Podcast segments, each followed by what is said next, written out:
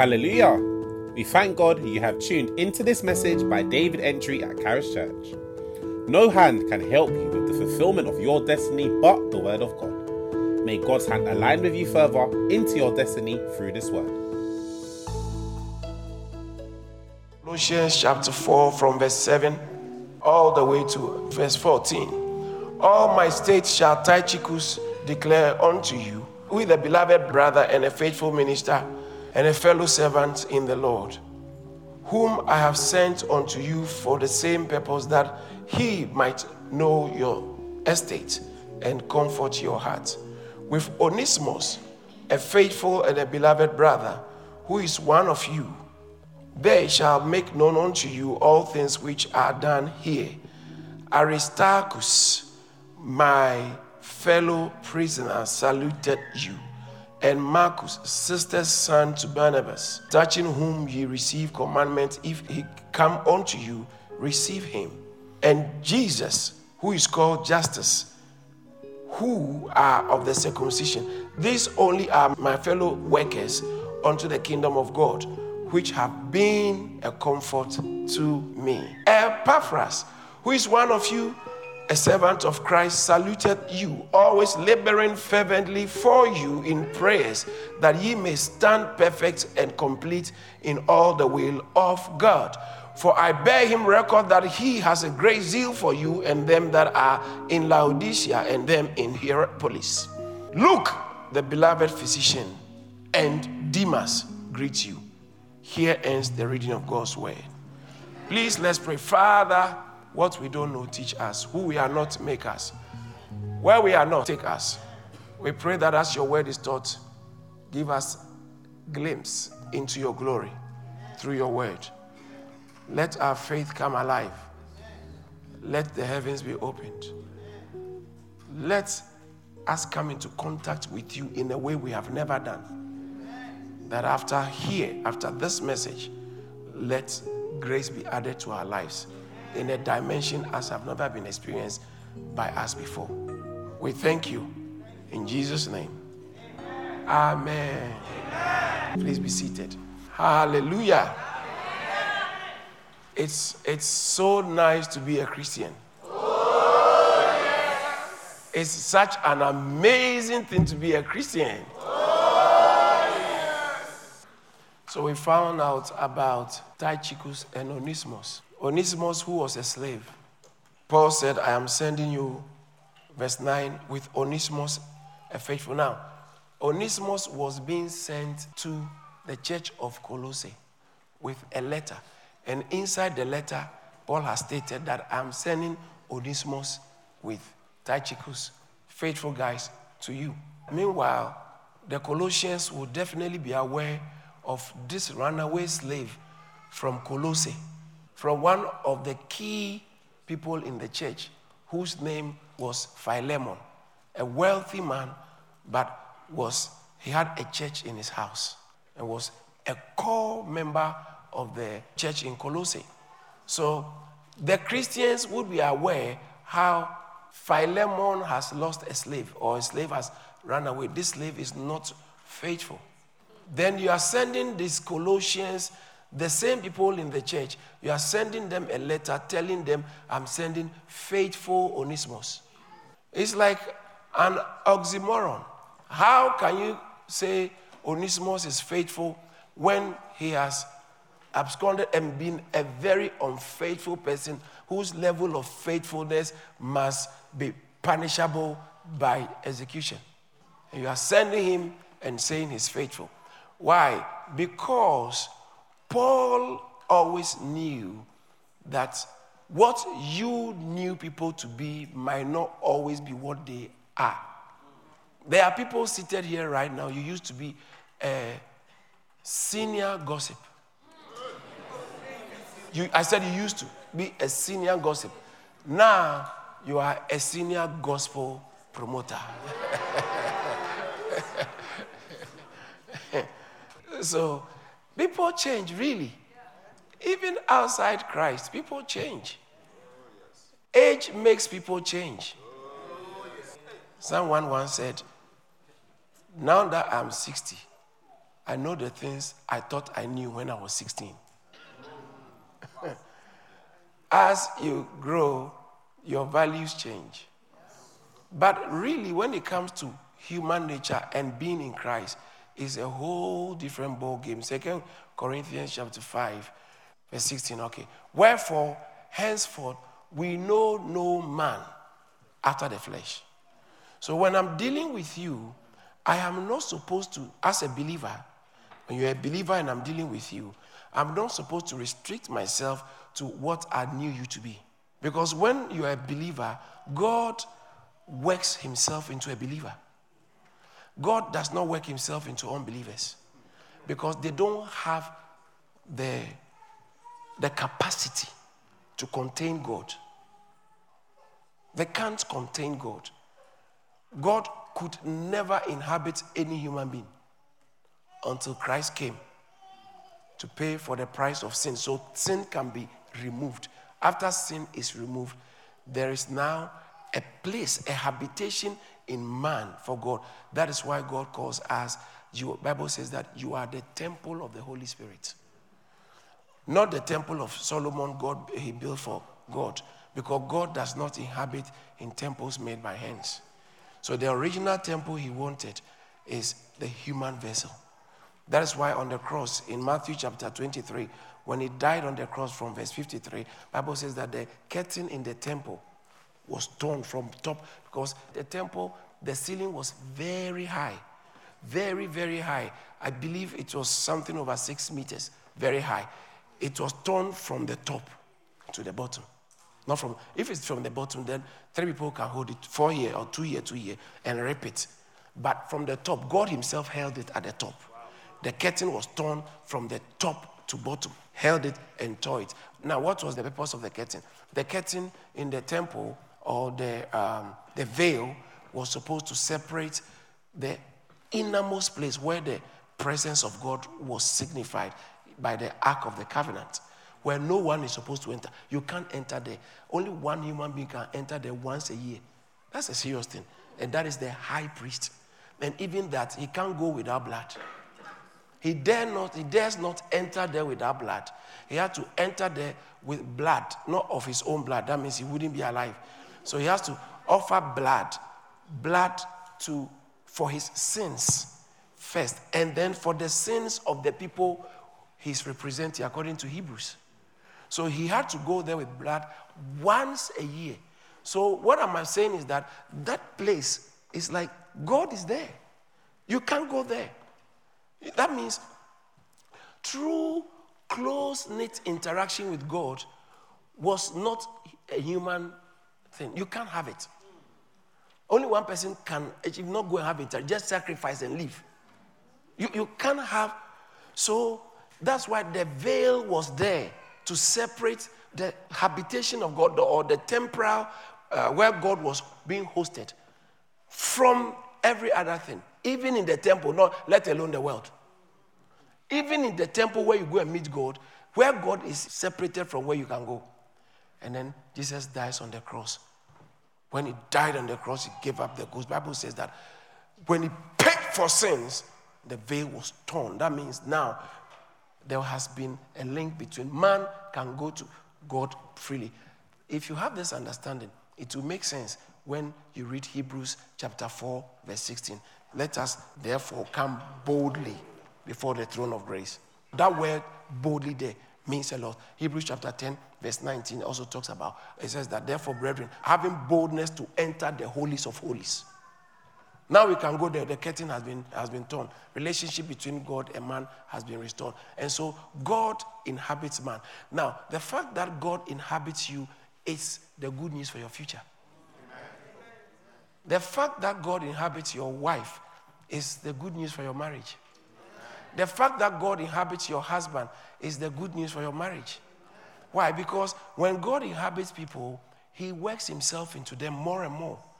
So increasingly, God is working Himself. As you are in church hearing God's word, what is happening to you is not gathering of information or collating of data. When you come to church, you hear God's word preached. Actually, God is actually working Himself into you. I taught a message called jasperization or uh, petrification.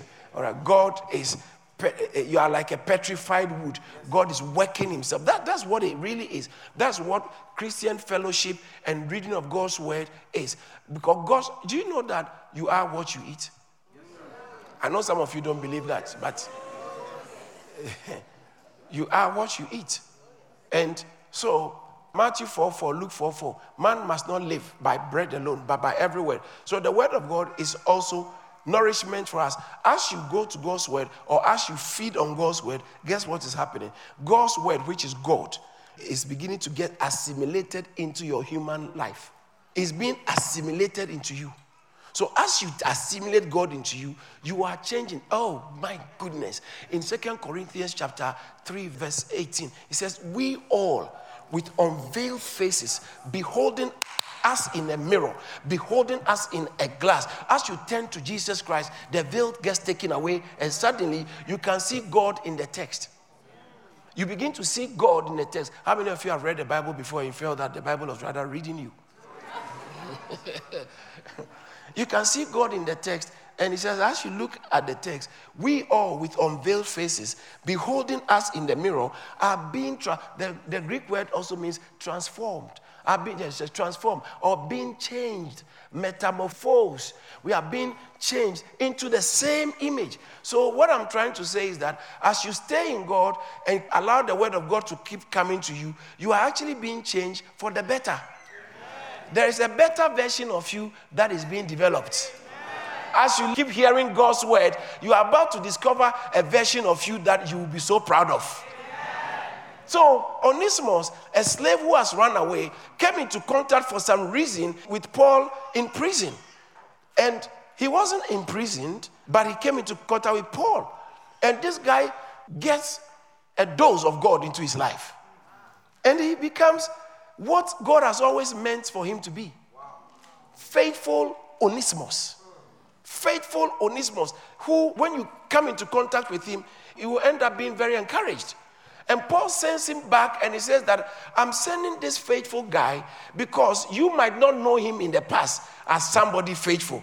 But I'm telling you, he has come into contact with God, and the better, the original version of his life, original godly version of him has emerged. Faithful Onesimus. So he says, I'm sending these guys to you who will also tell you how we are feeling or our situation here. And then after talking about Onesimus, so first of all, Paul mentions these guys he's sending. Two guys. Who are they? Tychicus and Onesimus. But they are not the only people he have. If you have one-sided relationship, you are not safe. You should have relationship with people uh, you work with. But they, they might you might not, they might not be your neighbors. You might not live in the same area. But so when you're talking about people you work with, you have people. People you church with, you have some people you can. There are people you, uh, you dine with, you have some people you can. People you cry with, you have some people you can. You know there are some people, they are your friends, but you don't cry with them. when you are in trouble, they, when they ask you how are things, you say, oh, very fine. Very. Meanwhile, you are almost sinking. But you don't have business. They are your friends, but you don't tell them stuff. Paul had different categories of people. He had the people he could send. But also, eh, the, it's the same in pastoral leadership. There are different categories of people you can work with on different things. So, it was, as even the guys who were singing, you could tell everyone's tone is different. Everyone has the time he can come.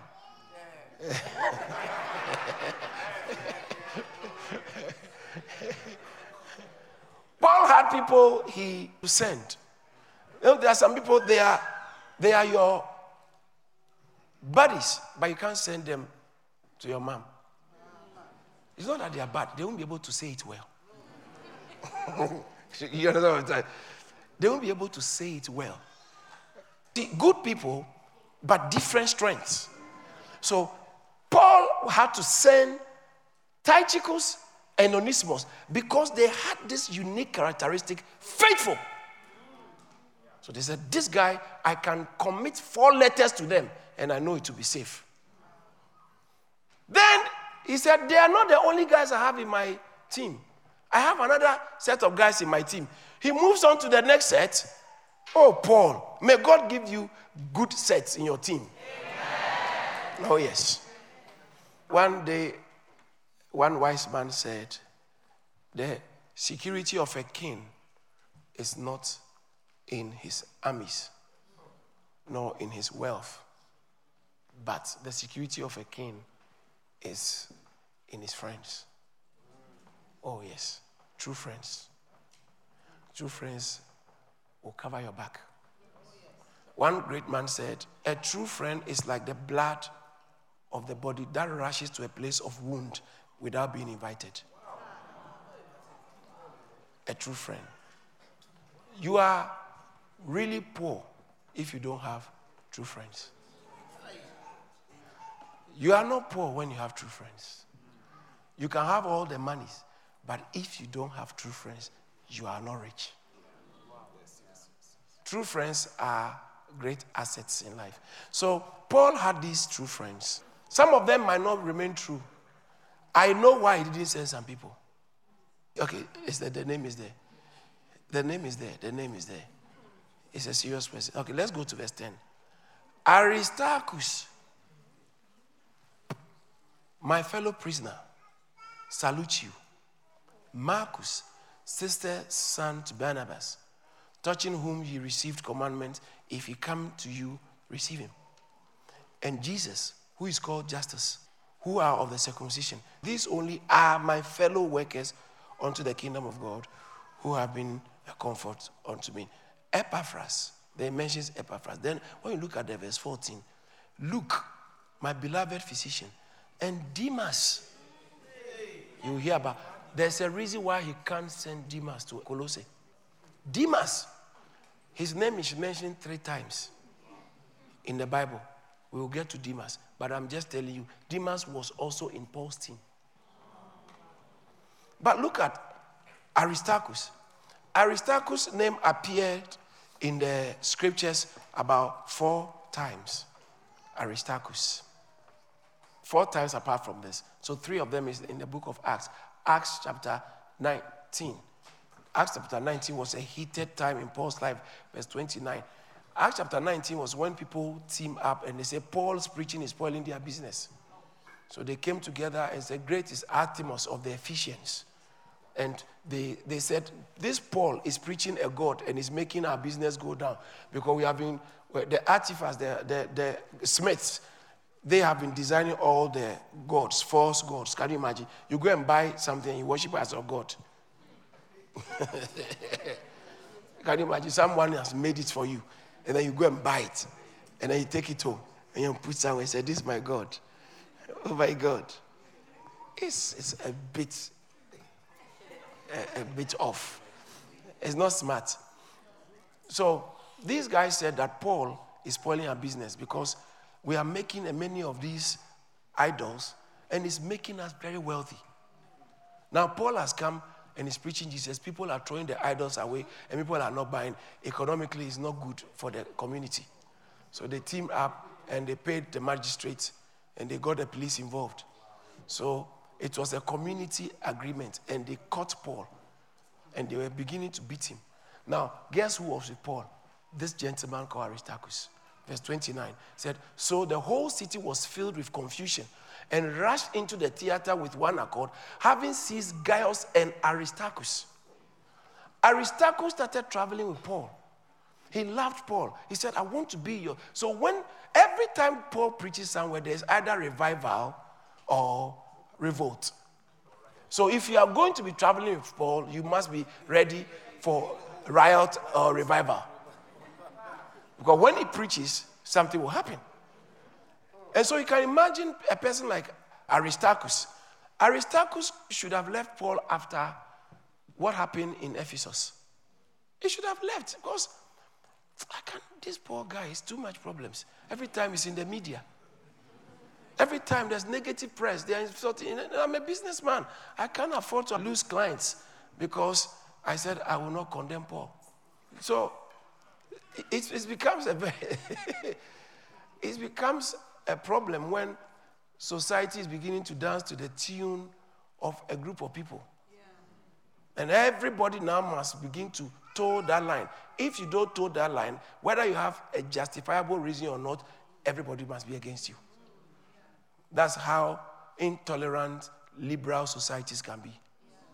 So Aristarchus was risking a lot. And in Acts chapter 20, verse 4, you see that this guy is still, is still there. He hasn't left.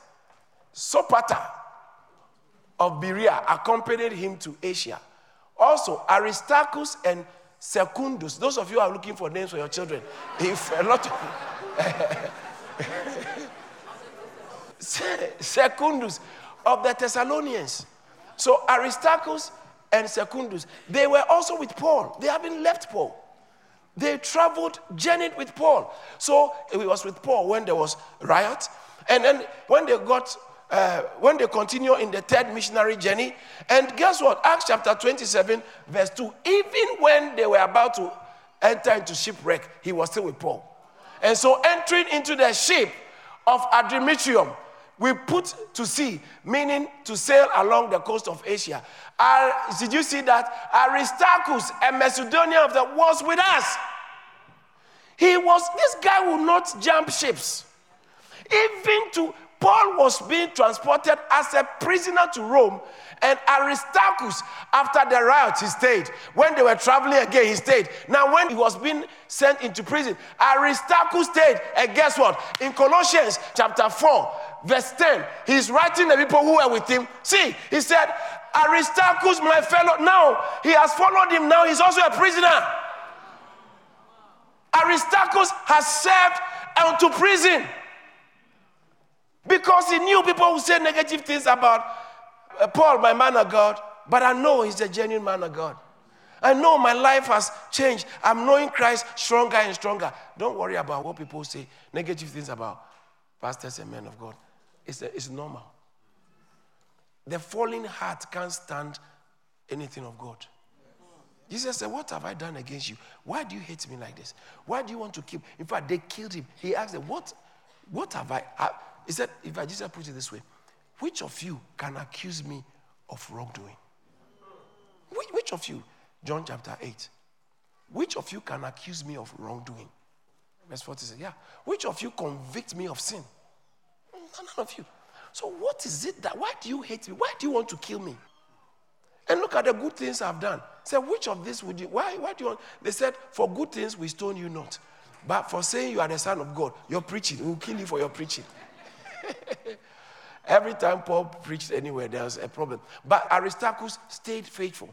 And now, in writing from prison, he's saying that Aristarchus, my fellow prisoner, my fellow prisoner salutes you.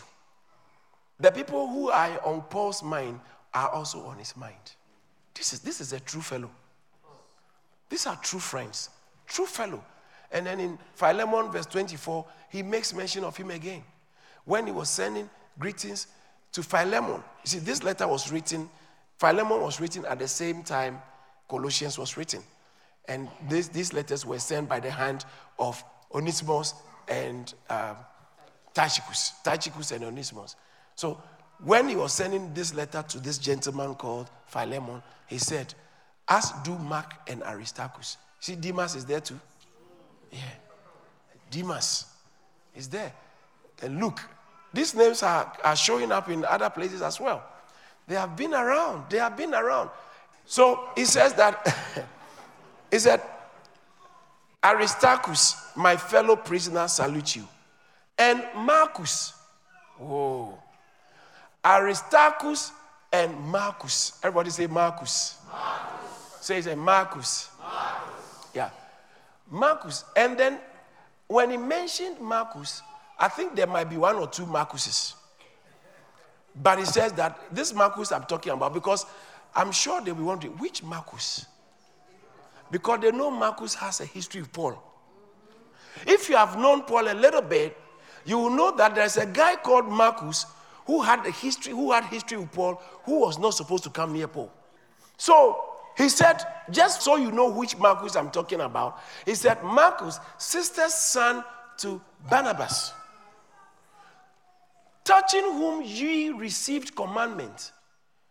If he comes to you, receive him. You have received an instruction that this guy, when he comes to you, receive him. He's the same person I'm talking about.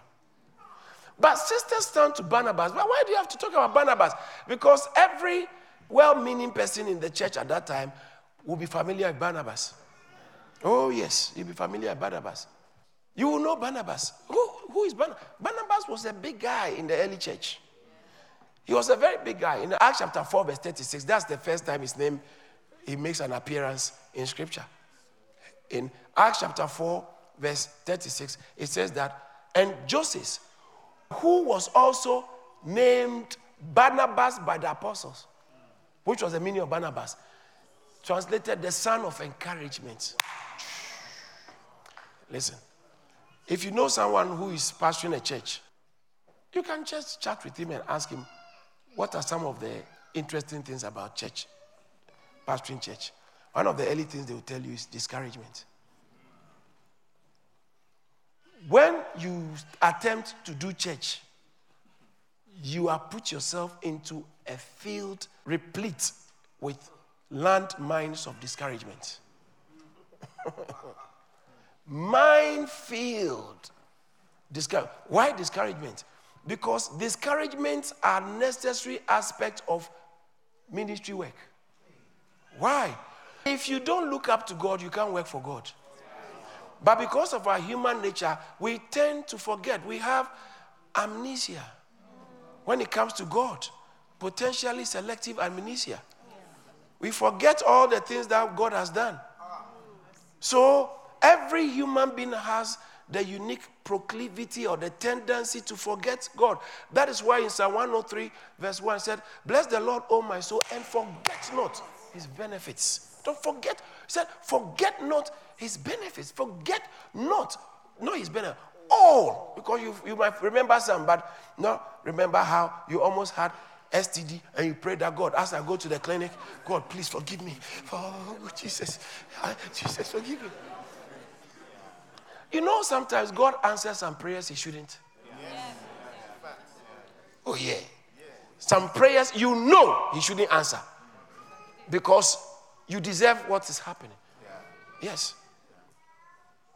You went to steal money at work. And your colleague, you have been stealing, but your colleague told you that you know you're a Christian. This is not right.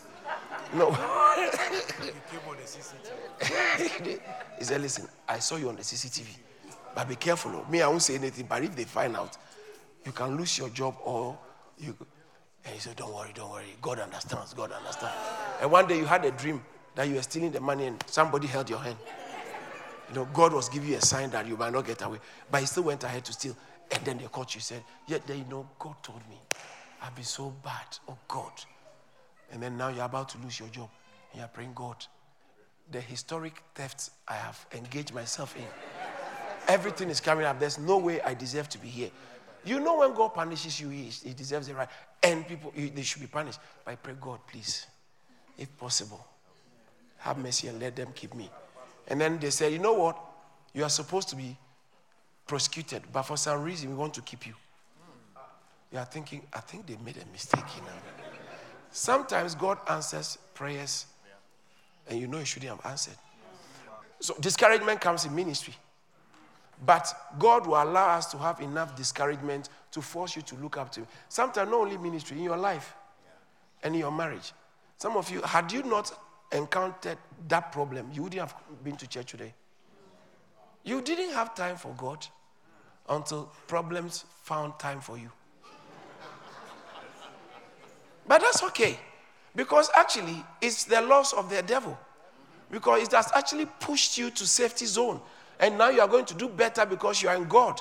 One, one beautiful thing about God is that He always, Psalm 103, verse 10, He always does not deal with us according to what we deserve or according to our sins. Can you imagine? So God always has enough mercy to cover you to still allow you to be blessed by Him once you change and repent. God always have there's always room in God for you. Now, so when you are working with God, and any if God wants to really bless you, He will have to train you to learn how to look up to Him and depend on Him. And it's more effective when you encounter discouragements. However, He will also give you enough successes to keep going. So you need both. You need some discouragements and some successes. The success makes you feel like, wow, God is actually with me. So if you have no success and discouragement, discouragement, I think we have to we have to do some checks because something is wrong somewhere. Because Bible says God does not leave himself without a witness. When God is with you, signs will show that God is with you. One way or the other, signs will show that God is with you. Amen. He said, Nevertheless, he left himself, he did not leave himself without witness. So God doesn't with himself. So now, the apostles called Barnabas son of encouragement because the encouragement they needed for ministry, this guy, God was supplying through this guy. Barnabas. He was such an important person. And guess what? Barnabas, when Saul, Saul of Tarsus was an injurious man. He used to persecute the church. So the church feared him to the extent that when he even met Jesus and he had changed and become a genuine man, and he went back to Jerusalem, the people said he's coming to trick us, he's coming to play a fast one on us. So that he, now he's coming like he's one of us, so he can get us arrested. So they didn't receive him, they were all worried. And when Saul had come to Jerusalem, he tried to join the disciples, but they were all afraid of him and did not believe that he was a genuine disciple. But look at the next verse Barnabas. But Barnabas, hallelujah! But Barnabas.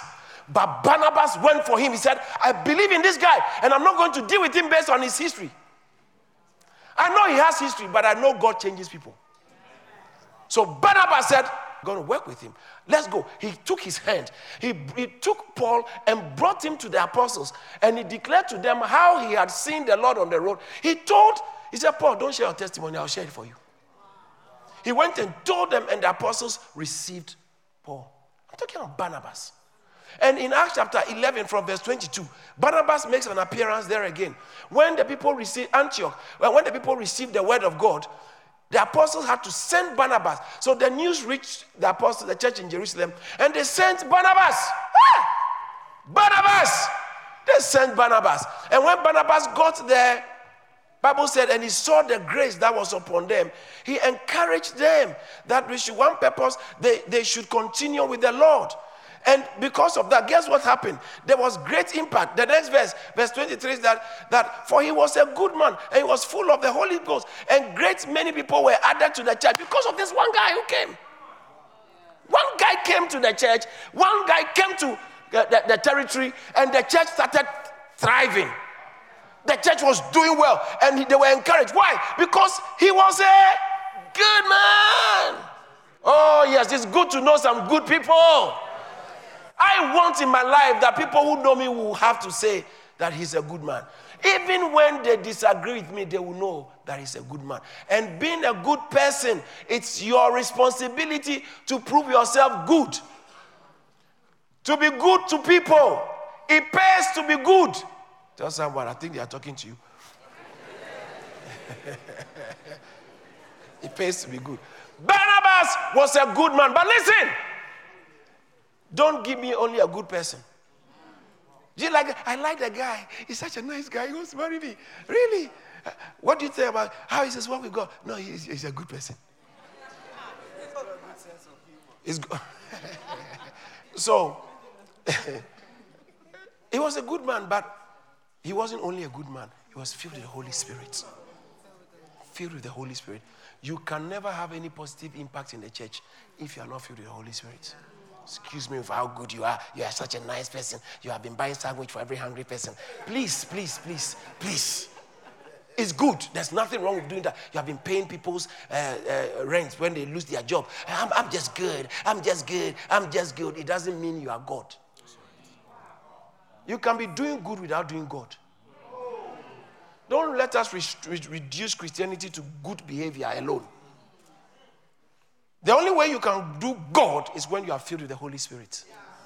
Because no one can do God but God Himself. So he has, Bible says, God who is at work in you, He's in working in you, both to will and do. You can't do for God until He's at work in you. Oh, yes. So pay the price and get God to work inside you.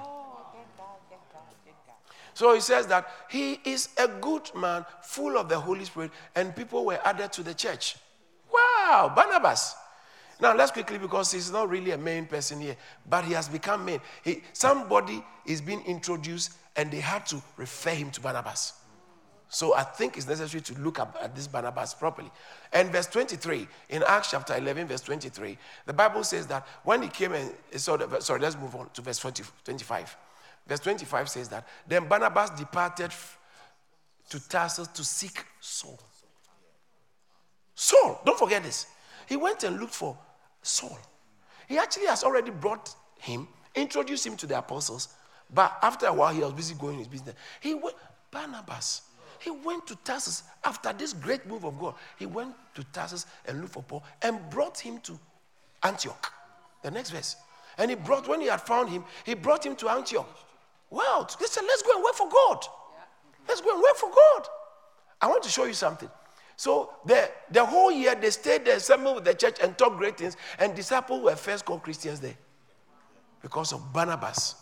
And it brought a combination of Barnabas and Saul. It's a very powerful, irresistible force, formidable force for the kingdom. There are some friendships when you make, you, heaven has gained. Wow. Oh, yes. That's why you have to be very selective about who becomes your friend, your ally in your pursuit of God. Because there are some people, when they become your allies, the kingdom of God will benefit immensely because they are kingdom people. So sometimes some information will not help. Barnabas and Saul, they were a team and they went, but look at what happened. So I'm about to draw something to your attention that is interesting that these guys were supposed to be a strong team. In Acts chapter 13, verse 1 and 2, Bible says that prophets and teachers in Antioch, you see Antioch. Pastor, Pastor, look at this. Paul, uh, Barnabas and Saul has done so much good work. Now, they were not the only prophets and teachers there. There were other three guys who have added. Yeah. In the church that was in Antioch, there were prophets and teachers. Where did they come from? It's the work of the impact of Barnabas and Saul. So now, Barnabas did so much work that now he wasn't the only one. There were other teachers and prophets. Wow! Then, as they ministered, the Holy Ghost said, Separate unto me this Barnabas and Saul because there's more work to be done. Shout hallelujah! hallelujah. Separate unto me Barnabas. So it looks like Barnabas and Saul were sent on a particular or a unique mission. And so they prayed for them. And look at verse 4. Bible says that when they had laid their hands on them, uh, the Holy Ghost sent them. Uh, they went down to Cilicia. Now look at the verse 5. It's the one I'm actually looking for. And when they sorry, arrived in Salamis, they preached the word of God there in the synagogue. The last, let's read the last statement there, the sentence there. Let's go. Now, this John is called Mark. This John, in some places, you will see in fact, one of the translations used John Mark. This John is also called Mark. He is the one who wrote the book of Mark. You know, the Gospels Matthew, Mark, Luke, and John. This John is the one. And guess what? He, Barnabas has not got a book he wrote. Barnabas didn't write a book or scripture. Paul wrote about 13. Mark wrote the book of Mark. So you see, he, they, they, they also had um, John Mark, as they are, they had, uh, they, they, preacher were proclaiming the synagogue. Where is it? Yeah, John Mark, as they they had John Mark. Now, don't forget this. Now, when in verse 13, when they got to Pamphylia, John Mark left them. You are supposed to be our assistant. It becomes a problem when you have an assistant who leaves. Think about that. Where would an assistant live? Have you considered the impact of your living? Paul feels like no, it's not only me you are hurting, you are hurting the work. John Mark left. He left. Now, when Paul and his party sailed from Paphos, they came to Perga in Pamphylia, and John departed from them, returned to Jerusalem. Why would you do that? And then they continued. They will not be discouraged. They continued. Work of God, you have to do it anyway. It's not only the preacher who is doing the work of God. People are working. You don't add your strength to the work of God. In the day when your strength starts to fail you, ask God to come and be your strength. It will work. There has never been investment of your strength in God because you are too smart. You know, you are just a worshiper. Just worship and go. Just worship and go. Invest some of your strength. People are working. You don't work. It will show on your future. God rewards his workers. He will reward you in different ways. Say amen. amen. I need to run up now. Let me just let me just finish with this Mark guy. Say Mark. Mark. Barnabas, they had Mark, and Mark left. Now the work was doing so well because he, had, he was forced to go on.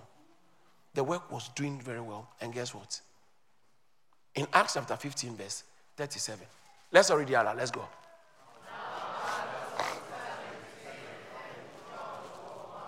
Okay, let's look at verse 36. It will make sense in context. Okay, let's go. Then after some day.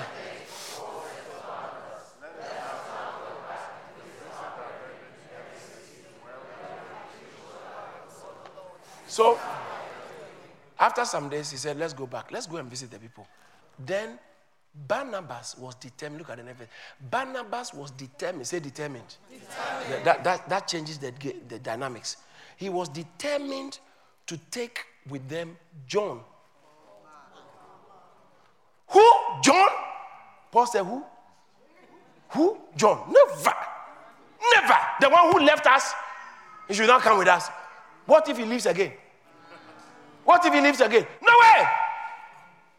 Paul was so firm on his mission, he didn't want interruptions. He said, Don't bring him near me. Watch this. Paul insisted that they should not take with them the one who had departed from them in Pamphylia and had not gone with them to the work.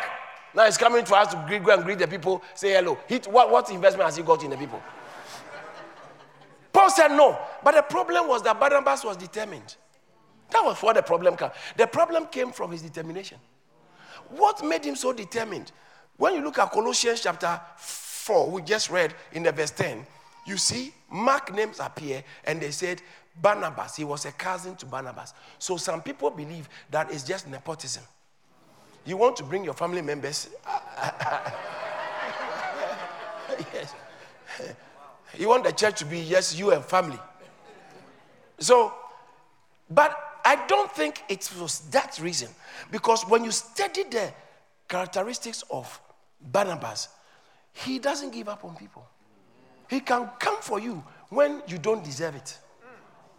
When others are not sure about you, he was a son of encouragement. Oh, come on.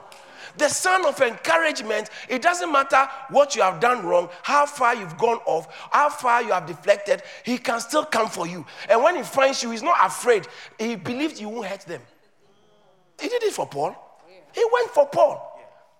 But Paul doesn't have that special gift. And because he, he was, listen, one of the reasons why I believe that Paul said no was where he was going, who he needed was people like Aristarchus who will follow to prison. But because of the riots that I had. but so watch this. Something in the early church that seems like uh, uh, no contradiction, but it's a conundrum. Two huge apostles had so much contention they couldn't stay as allies over one person. Is there? So Bible said their contention, contention. contention. Their contention became so sharp that they parted from one another. They, they parted company. God called them together, but they parted company.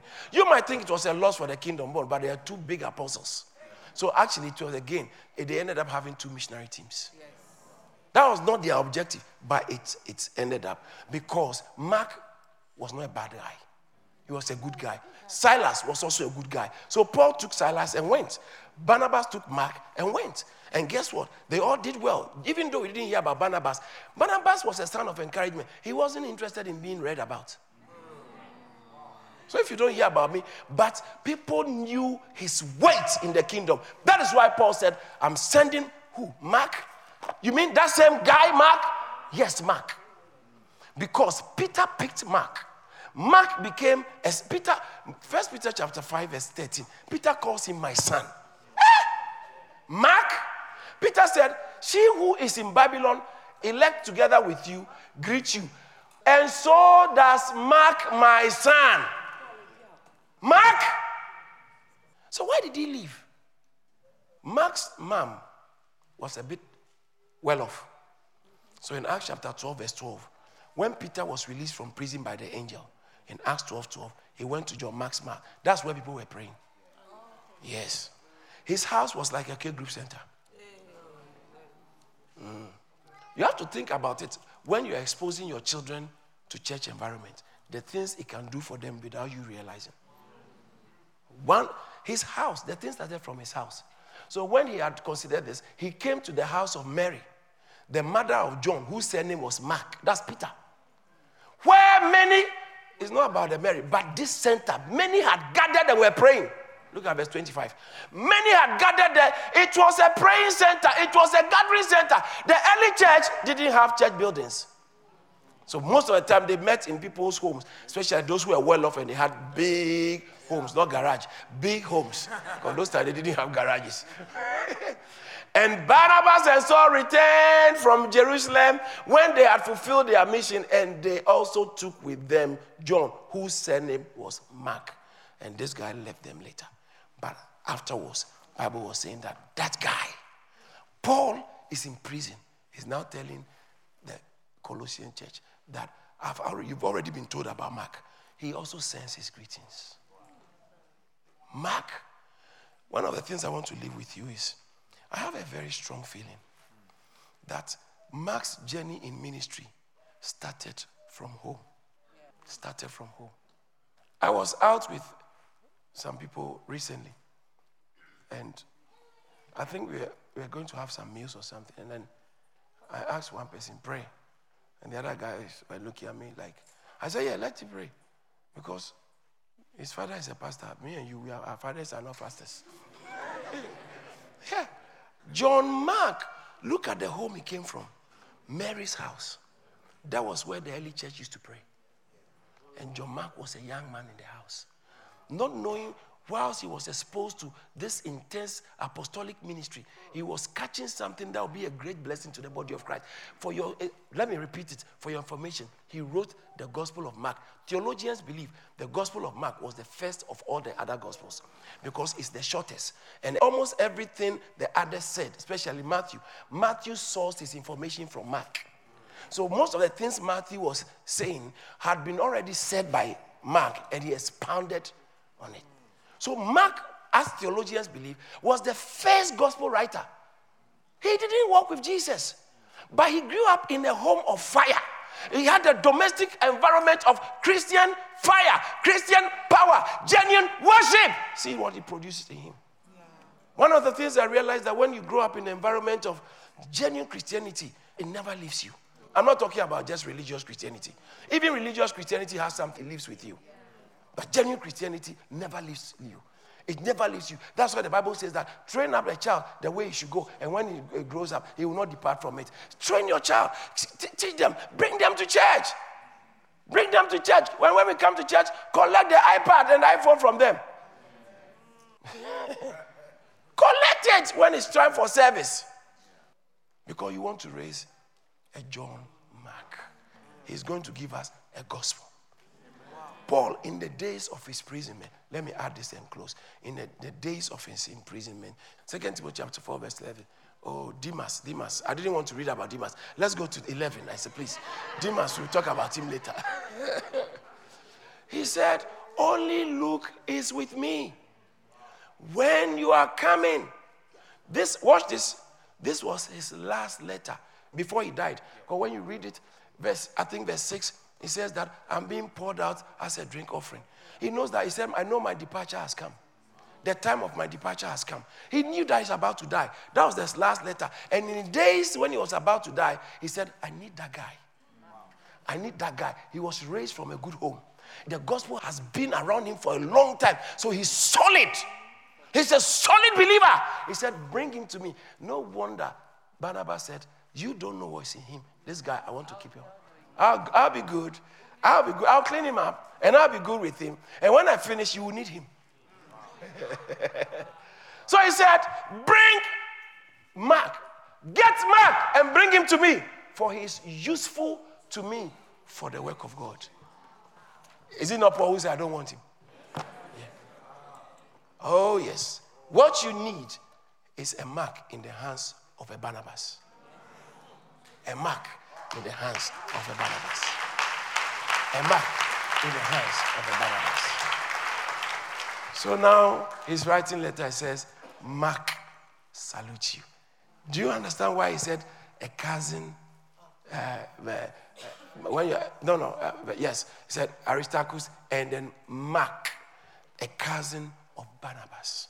He has to make sure you know the one I'm talking about. Barnabas' family was a blessed family. Praise God. My prayer is that God will make a mark out of you. I know you have made a negative mark in the past, but God will use you as a mark to make a positive mark in life, in people's lives, in particularly in the church, in the body of Christ. May it be said that you are not one who hurt a church. May it be said that you are not one who hurt an apostle. May it be said that you are one who strengthened the church, who stood in for the church, who stood in for the ministry work. And today, long after others are gone, your name is still around. I'm Talking. I pray that God will help us all. In Jesus' name, amen. Did you receive something? Thank you for listening to this message by David Antwi. We pray you have been strengthened and enlightened. You can connect with David Antwi on all relevant social media platforms, including Instagram and LinkedIn. You can also hear more messages from David Antwi on all relevant streaming platforms and the Charis Church app. Don't forget to like and share the message. Be blessed.